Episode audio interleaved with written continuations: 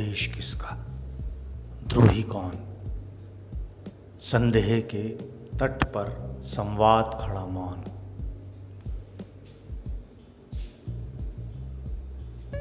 इतिहास है क्या? बुनता कौन इसको? हम ही ना। सवाल फिर पैदा हुआ। अब ये हम कौन? सूखी मृदा पर रेशमी नीरों का सकरलव हिम पाषाणों पर ब्रह्म कमलों की चमक।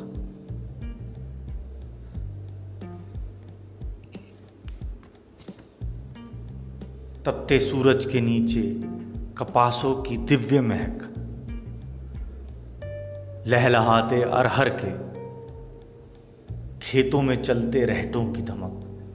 ये हम ही तो हैं। है नहीं क्या?